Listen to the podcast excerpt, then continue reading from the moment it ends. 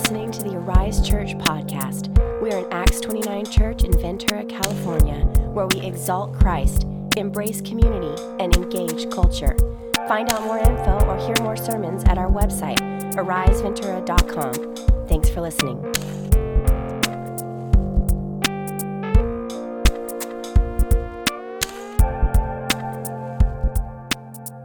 Have you ever come to the conclusion after much thought, counsel, and prayer that there was a particular line of work or a particular move or a particular relationship for you, only to discover over time that that wasn't the case at all? How do you respond in those moments? The book of Acts is a reminder that God's will and his ways are beyond our comprehension. Even as disciples, our greatest act of faith is to trust him and to wait on him to reveal his will to us. Today's teaching covers a lot of text, more than the first 11 verses did in chapter 1. You get the sense that Luke in Acts chapter 1 was emphasizing something just by the sheer detail he goes into about these events. I mean, think about it. The first 11 verses, technically only verses 4 through 9, honestly, cover 40 days between the resurrection and the ascension of Jesus Christ. Luke packed a lot into five or six verses, didn't he? Jesus was resurrected. He presented himself to his followers. He proved himself to be alive in many, many ways. He preached the kingdom for 40 days. you thought our sermons were long. He reminded them about the promise of the Holy Spirit. He gave them their purpose and he commissioned them for mission. He ascended into heaven alive. Can you imagine what those days were like? Imagine sitting in on those meetings, let alone waking up every day and walking around with your friend who you saw murdered and buried with your own hands. Luke could have written an entire volume covering just these 40 days, I'm sure. But as awesome of a story as that would have been, he didn't spend 28 chapters writing on those 40 days when he wrote to Theophilus. He had seen and experienced something that was far greater, and so he sprints through telling us about those days. Why do you think Luke spends more time describing this one event as he does depicting the 40 days of Christ's appearance on the earth? Before we get to the next chapter, let's slow down and investigate why that might be. Acts chapter 1, verses 12 to 26 read this way Then they returned to Jerusalem from the Mount called Olivet, which is near Jerusalem, a Sabbath's day journey. And when they had entered, they went up to the upper room where they were staying Peter and John and James and Andrew, Philip and Thomas, Bartholomew and Matthew, James the son of Alphaeus, and Simon the zealot, and Judas the son of James. All these, with one accord, were devoting themselves to prayer, together with the women and Mary, the mother of Jesus, and his brothers. In those days, Peter stood up among the brothers. The company of persons was in all about 120, and said, Brothers, the scripture had to be fulfilled, which the Holy Spirit spoke beforehand by the mouth of David concerning Judas, who became a guide to those who arrested Jesus. For he was numbered among us and was allotted his share in this ministry. Now, this man acquired a field with the reward of his wickedness and falling headlong, he burst open in the middle, and all his bowels gushed out. And it became known to all the inhabitants of Jerusalem, so that the field was called in their own language Akeldama, that is, field of blood. For it is written in the book of Psalms, May his camp become desolate, and let there be no one to dwell in it, and let another take his office. So one of the men who have accompanied us during all the time that the Lord Jesus went in and out among us, beginning from the baptism of John until the day when he was taken up from us. One of these men must become with us a witness to his resurrection. And they put forward two Joseph, called Barsabbas, who was also called Justus, and Matthias. And they prayed and said, You, Lord, who know the hearts of all, show which one of these two you have chosen to take the place in this ministry and apostleship from which Judas turned aside to go to his own place. And they cast lots for them. And the lot fell on Matthias, and he was numbered with the 11 apostles. The apostles did just as Jesus told them, and as the angels had urged them. They returned to Jerusalem to wait. They stayed there as instructed in verse number four of chapter one, along with the others who were closely associated with Jesus in his earthly ministry as well. There were two key groups that accompanied them there that I think too often get overlooked. The first group, named here, is the women. At least two women we know were Mary Magdalene and Martha. It's highly unlikely that it was just them, though. In fact, we know of at least one more. It says Jesus' mother was there, his mom was there. The text overtly says that she and the other women are there together, engaged right along with the rest of the disciples there in the upper room. I'm sure you had other moms, possibly with their children, other women who had maybe been outcast for whatever reason. There would have been ladies from various sections of society there. We actually don't have to assume this. Luke actually spoke about this before in Luke chapter 8. You turn back to Luke chapter 8 and verses 1 through 3. And it says, Soon afterward, he went on through cities and villages, proclaiming and bringing the good news of the kingdom of God.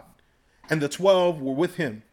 And verse number 2 And also some women who had been healed of evil spirits and infirmities Mary, called Magdalene, from whom seven demons had gone out, and Joanna, the wife of Chuza, Herod's household manager, and Susanna, and many others who provided for them out of their means. At first glance, when you see that, it's easy to overlook. And at first glance, it's also easy to overlook when it says the mother of Jesus was with them in the upper room and his brothers. That may not jump off the page at us. This is the second group. The brothers of Jesus are there. However, do you recall, though, that Jesus' brothers did not believe in or follow him while he was alive? John chapter 7 and verse 5 tells us that. But it's at some point that they came to believe and began hanging around with his disciples, which was a sign that they'd become now followers themselves. This was most likely in the last 40 days or so. And it was probably because of the resurrection that Jesus went to lengths to prove to his brothers that he was alive does not take a lot of imagination. The identification of these first disciples in that upper room seems intentional. Luke had more than 100 other people that he could have named, but he tells us the women are there and so are Jesus's brothers. I think this seems to hint at the kinds of people the Lord will begin to use as the church is born. One of the major themes in Jesus' ministry was the beautiful equality of the kingdom of God. The kingdom of God is made up of men and women from all kinds of backgrounds with equal access and standing in Christ. Is it not? It didn't matter who you were. If God got a hold of you through Jesus' preaching, everything changed. If God got a hold of you while Jesus was preaching the kingdom of God, everything in your life would change. Think about Mary Magdalene. Once Jesus cast seven demons out of her, she became a group of a part of the group of women who traveled with him proclaiming and bringing the good news of the kingdom from city to city.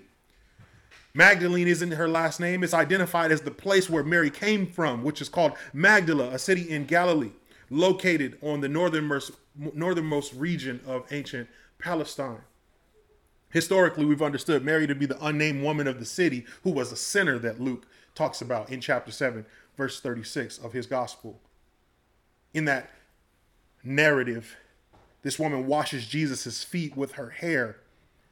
And we're led to believe that she was a well known prostitute from the north side. But nevertheless, when Jesus got a hold of her life, she went from one of those ladies to now, as we come to Acts chapter 1, one of these leaders.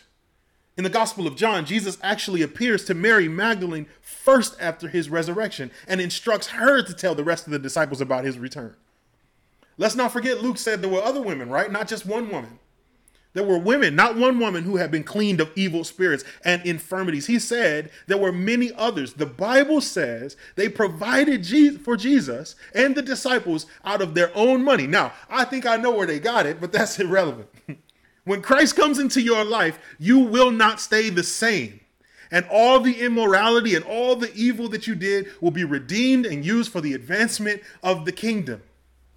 The book of Acts is not this account of people that are so transformed that the expansion of the kingdom of God becomes inevitable. No, the book of Acts is the account of the working of a sovereign God through his spirit by means of men and women and in spite of them. By means of men and women and in spite of them to accomplish things they would have never imagined in ways they would have never thought with the people that we would have never otherwise chosen. And then there's this big section about Judas's replacement. We don't have to say much more about Judas.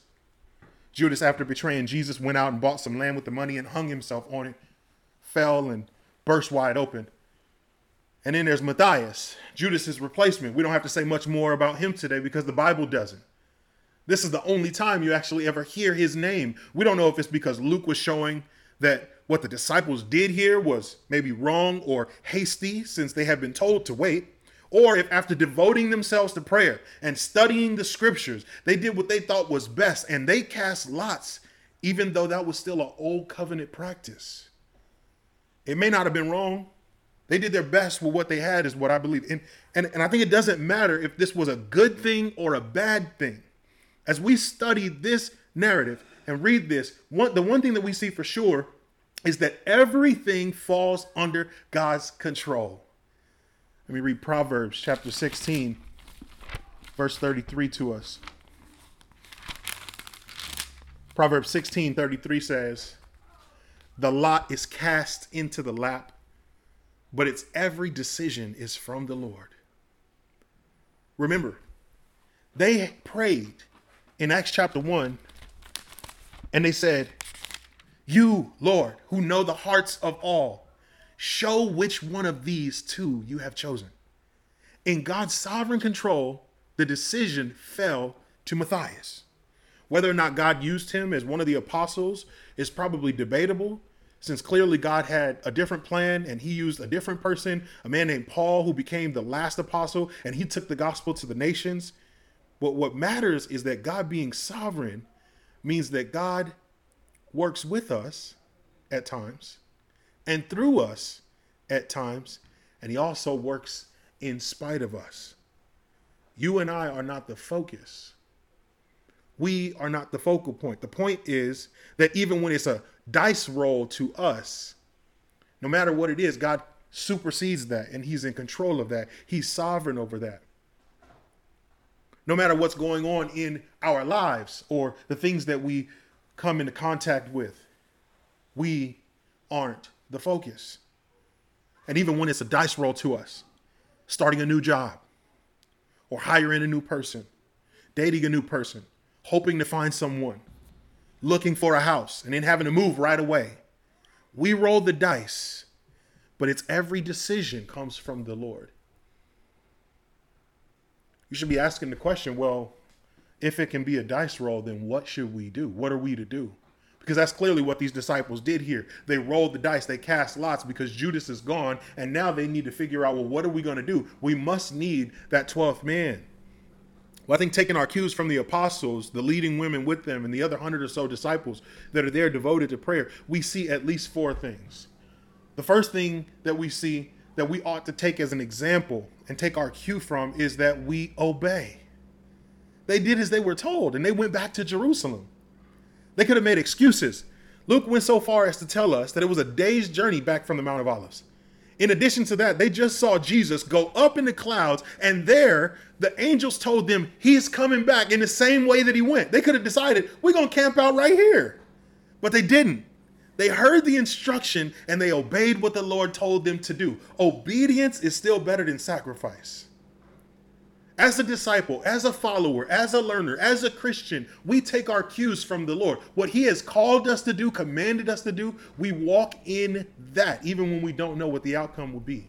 Obedience is first. Secondly, by looking at their example, we see that we ought to be those people who wait. Although I think, again, it's debatable as to whether or not the casting of lots for Judas's replacement was premature.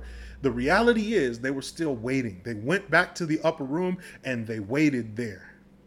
And trust in the Lord means that we're going to be patient. And being patient means that we're expecting God to move before we do. Our motion, our response, our uh, moving or doing anything should be that thing that is uh, following the move of the Lord, the move of the Spirit. We ought to be those who wait patiently, but wait expectantly for the Lord to move before we ever do. Which leads really to our next point. We pray. What do we do when we wait? We ought to be those who pray. And the Bible tells us in Acts chapter 1 and verse 14, they were devoted to prayer. They went back to the upper room and they had a 10 day prayer meeting. It's possible that when Luke says this is where they were staying, they had actually been in and out of the upper room for more like 50 days, prioritizing prayer. Prayer is our admission of need, it's how we align our hearts with His heart. Prayer is our declaration of dependence. I need you, God. I need you to move. I need you to work. I need you to do something, not in my own strength. And so, taking our cues from the disciples, we see that they obeyed, they wait, they prayed. And what is the last thing that we could infer from their activity? I think our fourth bit of application would be that we study, and, and specifically, we study the scriptures. The fact that Peter stood up and he spoke from the scriptures leads us to believe that this is actually something that they did often. They had begun to devote themselves to doing this, just like they had also been devoting themselves to prayer. You listen to Peter's words and you study some of the obscure cross references he used from the book of Psalms, and you realize, man, he must be taking Bible study seriously. How did he come to that? This is before the Holy Spirit had actually come and fall on them and given them the kind of supernatural insight. So so I'm saying as you wait and you pray and you obey, going to the scripture is where we find God we find divine revelation from God Himself in the scriptures. And when we study the scriptures, it reveals to us what God's heart is, even when we don't know His will. This is what we can do. When we think that it's a dice roll, when we're praying, God, what is your will? Where ought I go? How do we respond? What should we do? What should we not do? This is what trusting the sovereignty of God actually means in some practical terms you know, what we experience on a personal level that we have to work through in relationships or on the job or even in just direction in life as a disciple of Jesus Christ, it doesn't only happen personally, it also happens on a corporate level. As a church, right? We believe it's necessary for us to have certain organizational structures in place. So we form up a leadership team and we want a team of people to help plan and promote the care, the ministry, the outreach from the church. We have elders who will pray and talk and plan. The Arise Elder team, we even sense God's leading us to the avenue, but there was no clear step by step. This is where you go. This is the address. This is how you get there. So what did we do, right? We followed him by faith. And ultimately, in the path of discovery, as we waited, as we prayed, as we trusted him, as we sought to obey him, and even as we studied, we got to a point where the Freedom House opens up. And we open up the Freedom House and we organize outreaches and we seek to spread the gospel to the least, the last, and the lost in our neighborhood. But while we're responsible to do these things in obedience to the clear commands from Scripture, like go into the world and preach the gospel to all nations we have to also be alert to the working of God in ways beyond our ability to predict and to plan and to execute. Whenever we see that God has been opening doors and doing new things, we need to be quick to move in those new directions. Perhaps even setting aside our plans and our programs. Even when we've been well motivated and our actions are based on some biblical principles, God is not obligated to use our plans, even though He may. He works with us he may work through us, but he often works in spite of us. God being sovereign means that God is in control and you and I are not.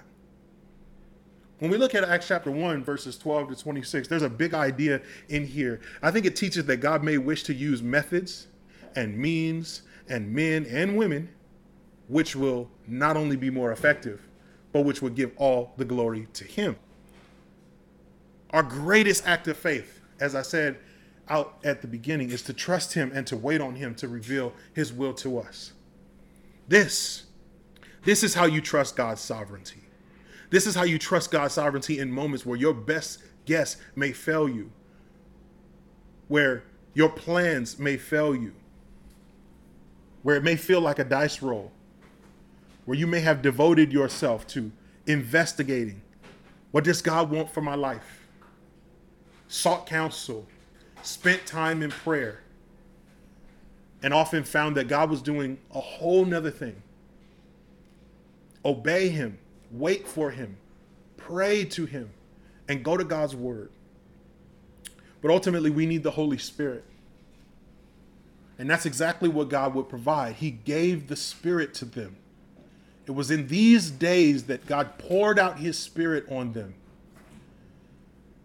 And He empowered them to go about their obedience and their waiting and their prayers with new impact. He gave them a fresh wind and fire, and we need that. Why don't we pray and ask God to do that in our lives? To do that yet again, to fill us afresh. We know that we have the Holy Spirit as the seal and the promise and the guarantee of our salvation, but there's also this place of we deeply desire the renewal and the restoration and the revival, as David said in Psalm 119, that ongoing revival that comes by the Spirit. And we pray and ask God to give us that and to do that yet again. But in the midst of it all, we ought to trust Him remember that He's the one